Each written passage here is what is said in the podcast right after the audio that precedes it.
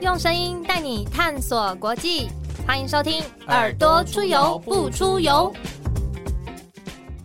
欢迎收听《耳朵出游不出游》，我是子涵，各位听众朋友，大家好。今天是我们新单元“地方 Amazing”。我们地方 Amazing 呢，会以地方创生这个议题来出发，邀请全台湾各地的来宾来探讨台湾的地方故事。这一集呢，我们邀请到行政院青年咨询委员，同时他也是基隆正滨渔港新冰山的创办人。我们欢迎林书豪。呃，各位朋友，大家好，我是舒豪，也很开心今天来到子涵这个节目哦。欢迎书豪。 呃，讲到基隆，前阵子那个城市博览会，很多人都有去，很受这个展览感动。那书豪其实也在这个展览的某一个展区，其实有做策划，对不对？呃，对，呃，这次的城博会总共有四个展区，我们负责的是在 A 展区的 A 三。那 A 三现在应该比较大家所所所知的地方是太平青鸟，嗯，这哦是一个国小，对，国小嗯废校之后，其实在利用，然后变成一家书店，同时也是一个咖啡店。嗯嗯那我们在旁边就做了一个策展，是以基隆的城市参与制造所这个命题来跟大家分享，其实林佑昌市长这几年在地方所做的民众跟社区跟相关的一些学校的合作的一些成果。这个学校其实在废校之后，其实有很多社区的组织伙伴哦，从社区改造开始，嗯这一个空间也重新被修整了。嗯，那嗯也让这几年所做的各个角落的一些成果，在这边重新呈现给大家知道。这样也让我想到说，之前我到日本去看，他们其实说全日本哦，可能有六七千间学校是被废弃在那边。么多那它其实空间放在那边，也许会有造成一些不同的地方社会问题。那大家都会想办法怎么活化它，有的可能变背包客栈、餐厅，甚至是水族馆，或者是哦养殖渔业，什么在操场里养鳗鱼等等，这个案例其实在日本蛮多的。蛮多的。那在基隆这个学校，其实在废校之后，其实有很多学生投入，嗯包含很多学校在这地方做毕业设计。嗯嗯，所以，呃，其实一个场域的空间的想象，呃，除了市政府在推的之外，有件事情是要让民间也投入去这个思考地方。那我觉得这件事情应该蛮重要的。有没有很多人到这边看完展的时候，然后给你们一些什么回馈啊？其实很多老基隆人可能离开了基隆，在台北生活了四五十年，嗯然后刚好城市博览会呃办起来了，其实很多老基隆人回回到基隆，那其实会看到一件事情是说，哇，原来火车站周边变那么大，没错，应该大家都对于火车站周边一开始的印象跟现在印象应该完全不一样。差非常多。而且这边偷偷透露，我大学的初恋男友就是 在基隆念书，所以每次到基隆去的时候，我都觉得那个车站呃有点黑黑暗暗、湿湿哒哒的。可是现在去就哇，整个车站完全不一样。是因为，呃，其实，在海海港的城市里面来看一座城市的话，应该海是我们应该很容易亲近的，嗯，所以这样的一个打开，甚至可以让所有的观众或者市民，其实在地方这个火车站周边这样走，其实蛮舒服的。而且我记记得我听到市长分享说，呃，他整个火车站周边是不可以让大货车过去的，所以它其实交通上也做了很大的一部分的舒缓。嗯，没错，现在其实。比较不会在火车站周边看到很多的连接车跟货柜车，基本上已经透过快速道路去分散了嗯这、嗯呃这个所谓的行进的过程。嗯，那有件事情，另外一个事情是城际转运站，未来也会在基隆火车站周边也会开始让所有的观光跟在地的市民有一些很好的服务的一个交通汇点。嗯，哦，这个都是一个在整合城市里面的交通跟公共公共空间使用，我觉得还是蛮重要的，因为这件事情是呃需要被需要被整理的，因为过去往基隆太小了哦，嗯城市因为山很多哦，离海又很近，所以其实土地没有那么多的时候，其实就很斤斤的计较的去想那个空间该怎么去规划。嗯，那因为嗯刚好市长也是在这个领域背景下，所以其实我觉得是一个很大的帮助。，嗯嗯，我记得书豪不是基隆人，对不对？对我不是基隆人。你现在的你就是自我认同，有点像是新基隆人的概念嘛？对我其实已经呃户籍移到基隆了，嗯然嗯后其实我在基隆已经住了大概快七年，嗯，那也是大概这这几年下来，其实会发现基隆对我来说，我觉得有件事情是我比较喜欢的是在海边，在海边在生活，海边，对，那基隆的步调要相对比台北慢，嗯然后有很多小街小弄，有点小台南，可是又可以看到一点海港的一些风貌。嗯那我一直觉得在基隆有一件事情是我让我回想到我在日本实习的时候了。我在奈户内国际术记哦嗯，在那边跟着台湾地台湾历史资源经理学会呃所招募的这个小牛队到地方去做一个参与，嗯然后你就会理解到，哎，其实，在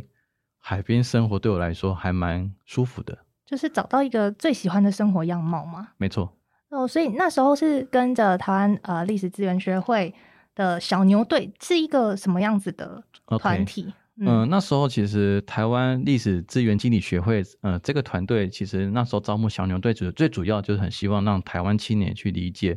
在日本做这个艺术季的过程中，台湾可以在地方协助地方什么事。嗯呃，举例来说，我们可以在地方透过呃进驻在地方大概两个月的时间，去协助台湾艺术家在布展嗯，或者是跟着当地的居民在举办地方节庆的时候去协助地方。所以其实我们算是有一种台湾代表队，然后到奈户内国际艺术季去学习国际上在处理艺术季如何跟地方翻转有关的这些事物，同时也去理解艺术怎么跟地方一起合作。嗯，那诶，那那个时候就就是等于种下你想要在海边生活。，其实我一直在海边的经验蛮多的、欸嗯嗯，我在当兵的时候在绿岛，哇，所以我其实，呃，我的生活习惯或者是我的生命经验，大部分离不开海，嗯，离不嗯开港，嗯离不开船。所以其实我到基隆对我来说是一个蛮有共鸣的地方，嗯嗯，然后我就决定留在基隆生活，然后也开始在地方工作，开始创业，开始创业。嗯，在渔港创业。是的，其实我们的起心动念比较特别。我们的起心动念是因为我们那时候在基隆，那时候城市正在变化，然后也发现那时候嗯就是右昌市长对，已经没错，上任没了，错，没对不错。对那时候我在一六年参加完艺术季之后，我就在基隆生活。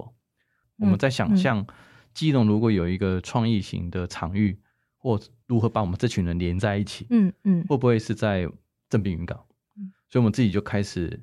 号召，然后申请去向文化部申请补助，嗯开始做一系列的行动，嗯然后慢慢的去想象这个场域可以变成我们想象中城市里面很重要的创意的空间。第一个行动是第一个行动比较是透过在地的田野调查，嗯，然后去访问当地的耆老，还有当地的渔业的前辈，慢慢的去理解他们过去，然后慢慢再透过艺术的方式去转化、传递当地的文化历史。哦，等于说田野调查就是我到一个全新的一个区域的时候，然后我可以先了解当地的历史文化、地理样态，还有当地的这一些既有的呃工作者。他们的一一路以来怎么怎么过生活这样，然后再透过你说转化是，譬如说出绘本呐、画画啦、艺术家合作这样子的方式，诶，让更多人去接触当地的这一些有特色的东西吗？嗯，没错。其实我们在认识地方的时候，其实很很常常就是用填调的方式去跟大家说故事。嗯可是我觉得有件事情是，艺术本身它是具有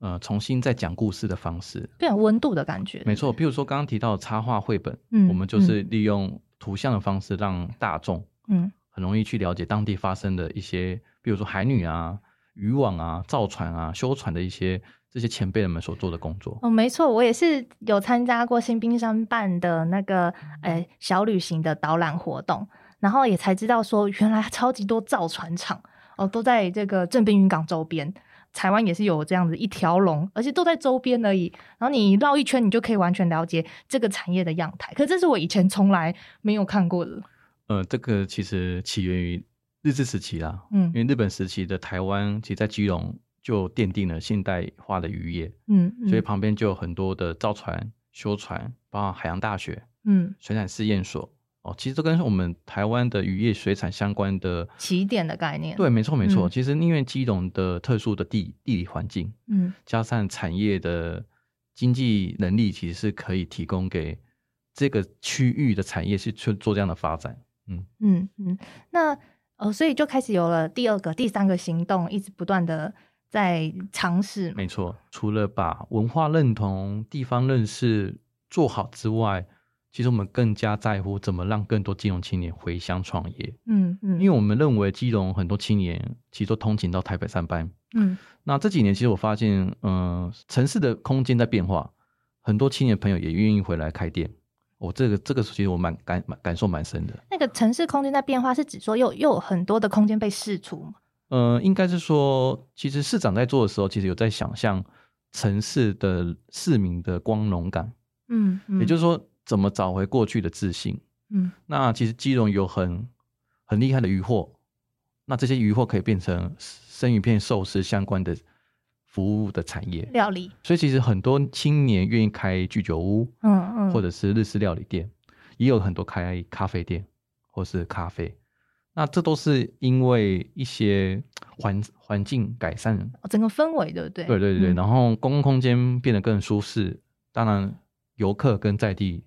愿意走出来，嗯那个流嗯动性会越来越好。你们还有经营自己的民宿，对不对？等于嗯是说可以把旅客哦留在我这个地方时间是拉的很长的，那他就有可以花两天一夜的时间来认识整个基隆海港的文化。当时一八年在彩色屋刚好的时候，其实我们先做策展。嗯那策展其实会有很多伙伴开始决定要留下，还是要怎么打算下一步，嗯就很像一个社会性的行动。大家做完之后，那我们其实团队伙伴开始有人愿意留在地方投资，然后开始做民宿，所以民宿比较是属于团队成员自己投资下去的事业。嗯，那嗯变成我们跟新冰山的这个团队一起合作，嗯哦，比较像是这样。好，举例来说，隔壁的一家甜点店咸咸，嗯他是当年的职工哦，当年职工一起参与的一个月多，他们也开始决定要留在地方发展事业，我们把空间媒合给他。嗯所以其实我们在周边的空间，你可以发现有些店面其实来自于我们自己在媒合上所成立的一家新的店面，嗯，有些是比较属于自己投资进来的空间啊，有些是我们是有些是我们的团队成员啊，有些是我们的合作伙伴。嗯嗯，这样我们也打破我们一开始可能对于策展的想想想象。有些有些人可能会认为策展就是我今天到呃某个固定的场域，然后去看一个画的展，或是看一个影像、录像的展。但是现在这个是我到整个街区，走在每一个角落都是展，而且我嗯其实也去过书豪他们的那个民宿，他那个民宿里面是有一个防空洞的欸，啊，对，那现在最新的基隆街上也有一个防空洞，它重新整修，然后可以开放让大家也是进去、呃、看展览这样子，嗯然后也是找梅和很厉害的建筑师去来改建它嘛。那嗯没错。呃，其实，在基隆有很多防空洞，大概六百多个。哇那也是因为早期日本时期的基隆其实是比较属于军事相关的，然后当然就会有炮台、有防空洞。嗯那刚刚提到的在新二停车场对面的这个防空洞，未来要衔接到呃中正公园的所谓的希望之丘这个一带。嗯，那嗯那我们自己的民宿的防空洞是比较属于产业周边，主要作为军事防备的一个避难所。那其实我们都会做来做策展，因为这些军事遗址就是一个呃老地方或老空间，我们很希望能够透过策展的重新让观众进去看。那也会看到当代现在在用艺术的方式去做一个重新呈现的画面。嗯啊，都很实验啊，也很有趣。那我觉得就是让基隆原本的文化性的这些空间都可以变得跟当代现在的新的方式的呈现都可以做一个媒合或者是接触，嗯那观众就会一直想去基隆。嗯嗯，我觉得这件事情是一个我觉得在基隆可以看到很有趣的画面。我记得那时候也是小导游的时候，我看到那个民宿里面有防空洞，那就是完全完完全全属于基隆这个正滨渔港的特色，别的地方是没有的。嗯，那我觉得这个东西非常重要。它像你刚刚讲的回应说，空间它的未来性，或者是哦，很多艺术家、很多有创意想法的人都到这边来实践。那诶，它就创造出一个我们会每次去都有不同感觉的一个一个地方。嗯，你说刚刚子航说到重点，就是每一次的策展都是重新再呈现一个地方的特色。嗯嗯那如果只是都用一样东西呈现在同一个地方，就很容易很 boring。嗯那我觉得这件事情是我们每次为什么要做策展？那现在做成永州海滨美术馆，最主要是希望把这个地域性的品牌嗯，能够、为什么用“永昼”这两个字啊？哦，就是因为台湾现在很多艺术季啊，嗯 然后我就觉得说，好像艺术季这么多，在地方也发生很好的效益，嗯呃，行销很好，可是好像怎么去衔接地方的发展？当时会提出永昼海滨美术馆“永昼”这两个字，主要像是我们如何让艺术跟地方的成长一直下去。哦嗯哦，这是个概念。嗯那美术馆这个概念其实以前我们台湾或者国外常提的所谓生态型博物馆，呃，希望打造自己的社区，就变成一个小型博物馆。哦，那当然，我们自己在策展的时候，本来就会用走的、用展览的方式，让观众走在正滨渔港，其实可以感受到这样的一个氛围。嗯嗯，那现在目前都会分成特展跟常设展，哦，特展就是就是特定特限别时限间定在呃今年预计在九月底到十一月底，哦嗯好、这是我们所谓的美术馆在特特别的一个时期做展。那常设展就会放在我们的自己的基地，嗯嗯呃 Space Moor 这个空嗯间去呈现。所以其实呃回头讲哦，就是刚刚提到策展这件事情，我们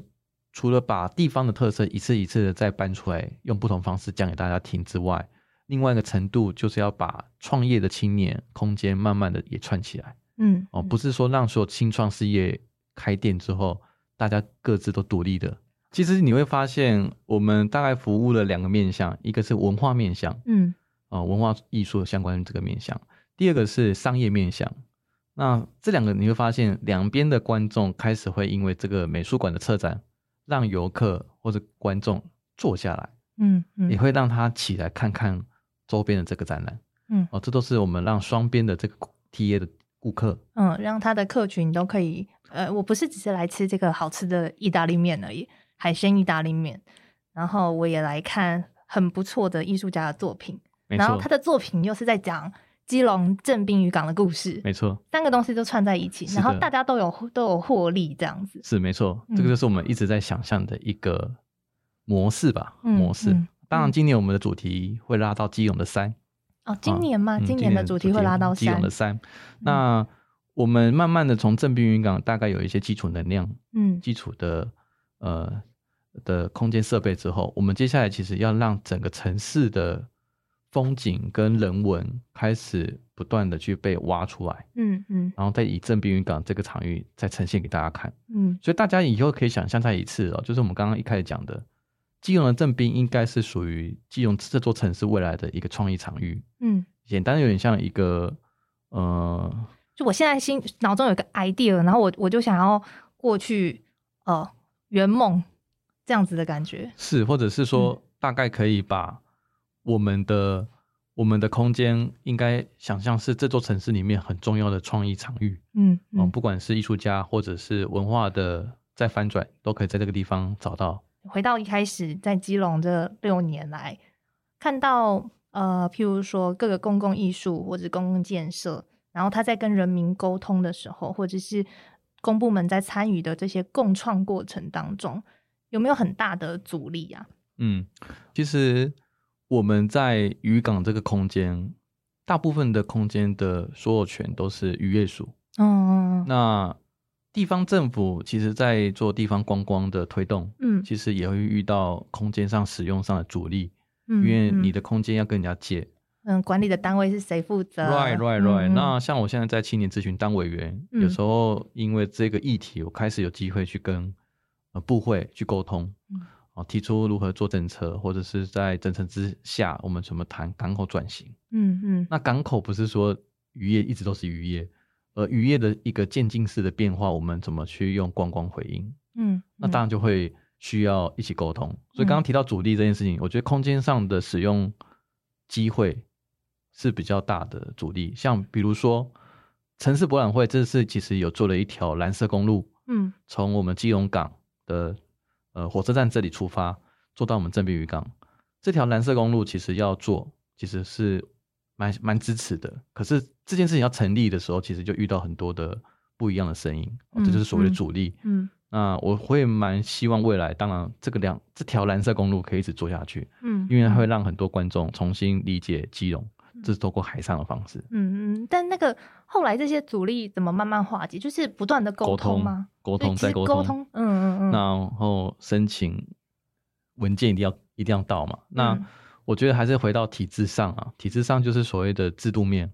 到底哪个环节哪里危险，哪里不允许，我需要再怎么样去多过政策或者是呃条例，去让这件事情去被改善起来，嗯，那就需要嗯很多人来帮忙了。或是被化解嘛，就是没错或者是很多单位他可能会觉得说，我怎么知道这会不会又变成另一个蚊子馆？那有没有人要长期在这里哦把它经营下来？这可能都是他们会在意的课题吧？一定会，一定会，嗯因为现在基隆其实很多老历史空迹修好了，嗯哦，譬如说嗯要塞司令部、还有一些考古的考古遗址址，，还有征兵旧议会大楼，嗯嗯这些修缮后，其实都很需要积极更多的企业家投入，或者是有新的人进驻，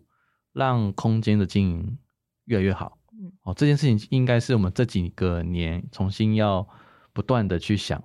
不断地去想。啊，其实林用张市长已经在这几年修了很多老房子了。嗯嗯嗯，就等于是哎、诶对于空间有很多想象，然后也透过沟通哦，让它被解放出来，然后被解解严出来，没错然，后大家有更多创意的人就进去进去去实践，去实践让它变成是诶可以影响环境的样态。我记得我在日本的时候，我有一个老师啊，他就说公共建设会影响一整个城市的文明。举例来说，哦、印度啊，它有些学校是没有女厕的，那其实会让女性的教育权益受损。然后，所以哦、他们有一些国际援助的计划，就是帮印度的学校去盖呃厕所，然后去盖卫生环境的措施，然后有让他们的呃各式各样的这个升学或者是就学率是直接就提升。说到这个，其实我觉得基隆的那个路灯啊，嗯，我我其实每天晚上在基隆生活的时候，其实路灯还蛮有感的，因为以前都蛮暗的，现在都蛮亮的。哦， 所以就嗯所以光你点亮路灯这件事情就有非常有有有感。有这个如果你们大家如果注意看，你会发现，其实，在基隆的街道的路灯的设计跟亮度都不一样。因为嗯基隆的下雨天，大家注意哦，基隆的冬天下雨天是很容易视线不清楚的，因为下雨的密度很雾雾高，的对雾雾的。所以其实，在公共线上，如果好的时候，其实所有的公共安全、嗯，治安都会相对好，那会相对好。绝对是。我、嗯这样子，我就想问说，诶，你这样子已经一定居在基隆，有没有最有感的这种三件事情？三件事哦，或者是说什路么嗯灯算吗？我刚刚讲了一可以件，可以一 件其实刚刚有提到另外一件事情是青年创业啊，青年创业的就是我氛觉围跟得风气。嗯风气。第三个是公共建设的这些老屋、老房子真的都变美 了，修好了，嗯，以嗯前大概是不敢接近，或者说呃不知道怎么办，就是尤其是这次也看到陈博会有把那个鬼屋打开，对对对对，就是很可以，你可以看到很多老空间已经开始有一些动作，甚至已经修好了。接下来就是经营管理嗯，哦，嗯所以其实嗯有感的部分大概这三件事情。这三件事情，那诶，在正滨渔港必做的三件事情， 吃吉古拉，吃吉古拉，大家知道什么是吉古拉吗？这就是那个黑轮嘛，竹轮，嗯，竹轮，对竹，轮，对竹轮，竹轮，那是基隆呃在正滨渔港蛮特色的一个碳烤小吃。哦，第二个其实，在基隆正滨渔港蛮欢迎大家，当然不免说还是可以来打个卡啊，打个嗯卡来采收打个卡。来茶社我打个卡，那第三个当然要来参加新兵山的活动要参啊。加新兵山的活动，因为新兵山其实这几嗯年很长期在关注地方，像我们这礼拜天哦，又要去到和平岛上去帮助帮帮忙王爷庙去做一个庆典，想嗯做庆典，对，所以其实我们都会在地方上有很多的不同的任务啦。嗯嗯，这诶，我我刚刚想问说，那个新兵山的彩色屋的那个颜色啊，有哪一块是你漆的吗？我没 有提，呃，彩色屋可能要解释一下哦，可能会很多误会是新兵山弄，不是嗯不是不是，彩色屋比较是属于由公部门推出协助，然后由民间的协会去去号召企业募款，嗯，嗯所以后来是红牌油漆去涂布这个建筑的立面。嗯那这个立面其实，在做徒步之前，也做了很多民众参与。刚刚其实子涵有提到民参的部分，成为地方公共空间很重要改变的第一步。嗯而且我觉得这个根本就算是基隆很重要，也很很很棒的特色哎、是嗯因为其实市长常说了，就是说很多事情其实是要回到民众身上的。嗯、比如说老鹰嘉年华会，这都是从民间去号召，然后成为城市的庆典。那回头说彩色屋也是，呃，一个公共性的空间，虽然建筑是私人的，可是城市的景观是公共的，所以其实在这件事情过程中，就邀请了文化大学的景观系啊郭琼云主任，还有建筑师，嗯还有学生啊去做在地的颜色调查，然后再做民众参与的一个色票的统计跟安排，嗯嗯然后再慢慢的变成彩色屋。嗯，哦，那彩色屋其实花了很多历程，等于大家是一起讨论出来这这一个是是是是，样貌的，当然还分成三阶段施哇工哇，因为哇第一阶段好的先嗯嗯还没沟通好的，再分第二阶段，嗯然后在嗯第三阶段。所以这个这整个采收其实大概分了三阶段，才好不容易把它全部弄好。这样感觉是一个民主彩色屋的感觉，可以啊因为它其实也在实践大家的这种公民参与。光决定是什么颜色这件事情，就不可能每个人想法都一样。是，所以其实就是沟通协调。哦，那在地的认同感当然就会再更多。嗯，哦，这嗯就是我们在讨论一个公共性哦，还有公民参与这个之间如何更加成熟。嗯然后这个过程中就会在寻找到城市的信任跟一个地方的那个认同感。嗯那我觉得这件事情就应该是要不断的、不断的、不断的。嗯嗯。那呃，你会想说，这个不断的过程当中，包含你现在是行政院青年咨询委员，或者是说。我有，我也有订阅你们的那个《还想知知道》道的这本呃杂志杂志，嗯它其实里面也是串联的，包含你说的基隆很多咖啡创业者，或者是哦中元节，基隆最棒的，接下来我们要迎来的这个中元中原办季桌、中对原季，然后啊、呃还有各式各样的餐厅啊，各式各样不同的主题，那还是持持续透过很多不一样的行动，呃，来邀请更多人到基隆来，没错，嗯其实刚刚说不断不断的过程中，我们每一次都在不断的邀请城市里面的人跟城市里面外的人，一直在一直在基隆这个地这个地方里面跑动，跑动的东西一直在滚，一直在滚，滚的时候就一直被重新理解、重新了解。所以其实我们在做，不管是刚刚提到的，还想知道这个刊物也好，嗯嗯，或者我们在地方做艺术行动也好，或者是用策展的方式也好，都是不断的用这些方法，让大众更加了解基隆，嗯对内对外，然后慢慢的更加成熟之后，大家可以一起在未来又回到公共性的参与跟认同里面，一起在做新的行动。嗯，哦、嗯这是一个叠，一直叠，一直叠，一直叠上去哦，一的。一一直在堆石头的感觉，然没后可错能哦，未来改变更多这样制度性的、法律性的，没错，或哦当者然是各式各样。这就是我最期待的。嗯就是回到制度面的话，把它突破哦，不是只有少部某些人说的算，嗯而是大众的希期待、大众的希望，对一个城市的未来嗯是一个都可以一起加入的。嗯，那这样子，你对基隆未来不管是几年，有没有什么一些就是其其他的计划或者想象？我觉得基隆已经很清楚了，他现在已经把很多老房子修好了。嗯经营空间也要开始了。我觉得疫情结束之后，应该国际的游客会回来，所以我觉得基隆的未来应该要持续的在把握接下来疫情快结束这几年，赶紧的把观光的资源跟设备建构更加的完备，让未来的游轮母港，基隆的游轮母港更加的蓬勃。嗯嗯大家知道，其实基隆是一个国门门户，嗯它是一个嗯透过海上游轮进来的地方。嗯，就像我们可能去横滨啊，还是呃去神户啊没这错种海港城市一没样。错，没错。所以其实我那时候觉得基隆，当然会回到回想到我在横滨的那段实习的日子里面，其实我会看到日本的样子或国外的案案例的时候，我觉得基隆其实是可以有成为台湾代表的一个海港城市的，对国际来说很重要的一个出路的出路的一个城市啊、嗯，所以其实我会蛮希望基隆的未来，当然，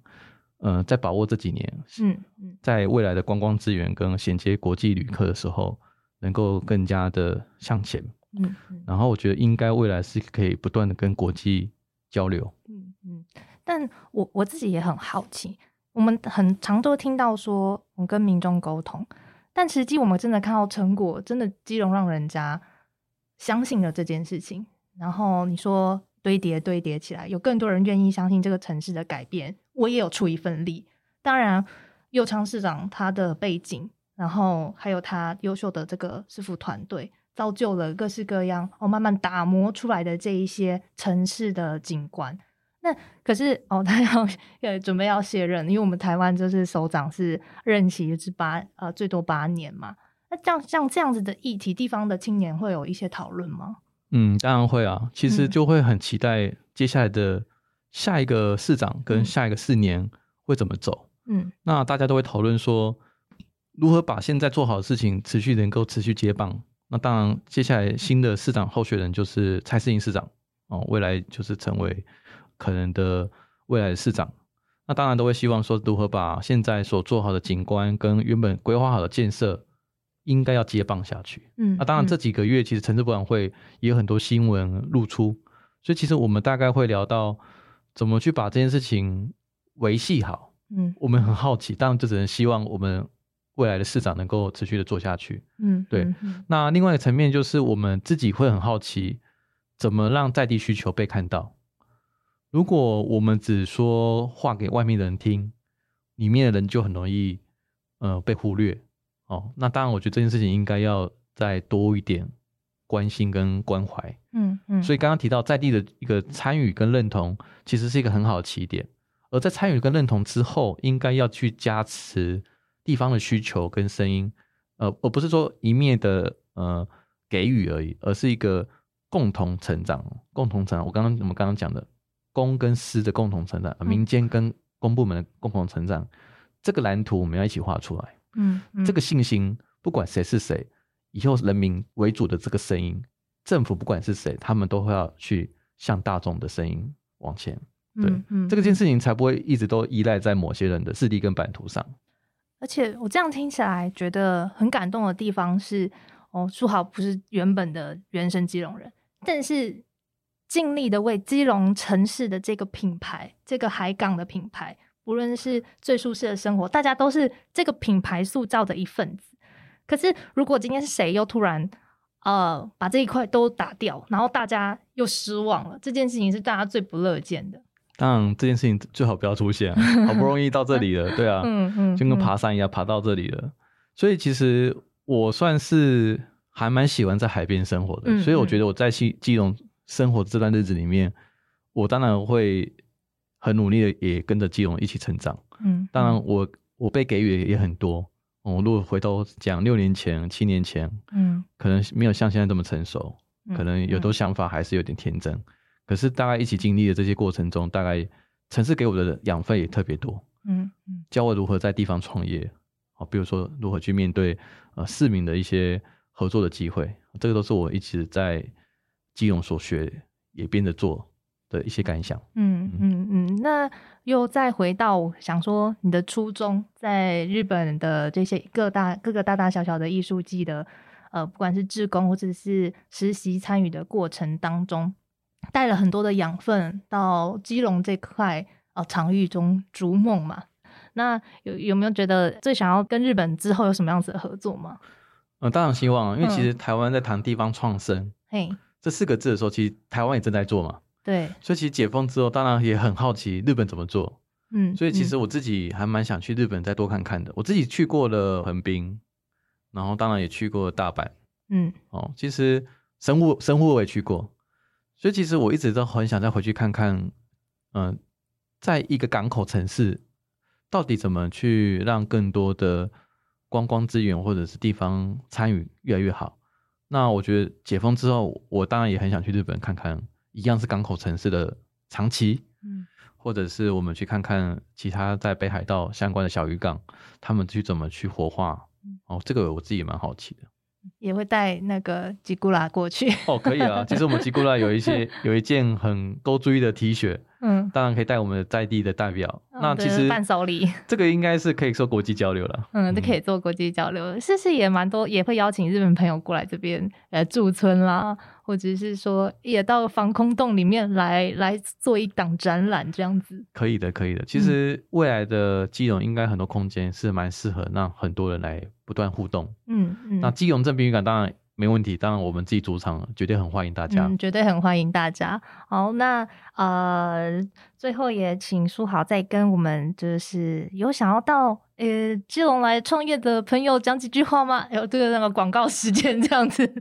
好，其实，在基隆创业相对比台北成本低，然后虽然基隆的空间其实很适合做步行城市哦，所以大家如果可以想象一下，从火车站下车，其实你在旁边的街道小巷，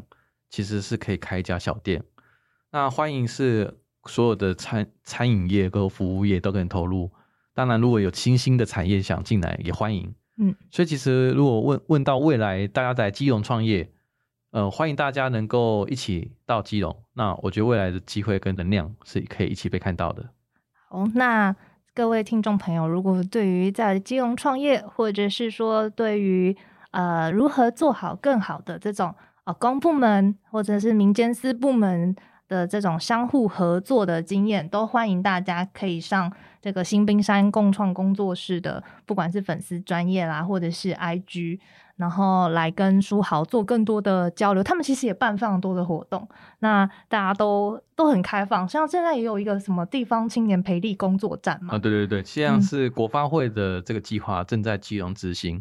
那我们团队也很开心有这个荣幸跟这个机会啊，在基隆做这样的事情。所以其实这个青年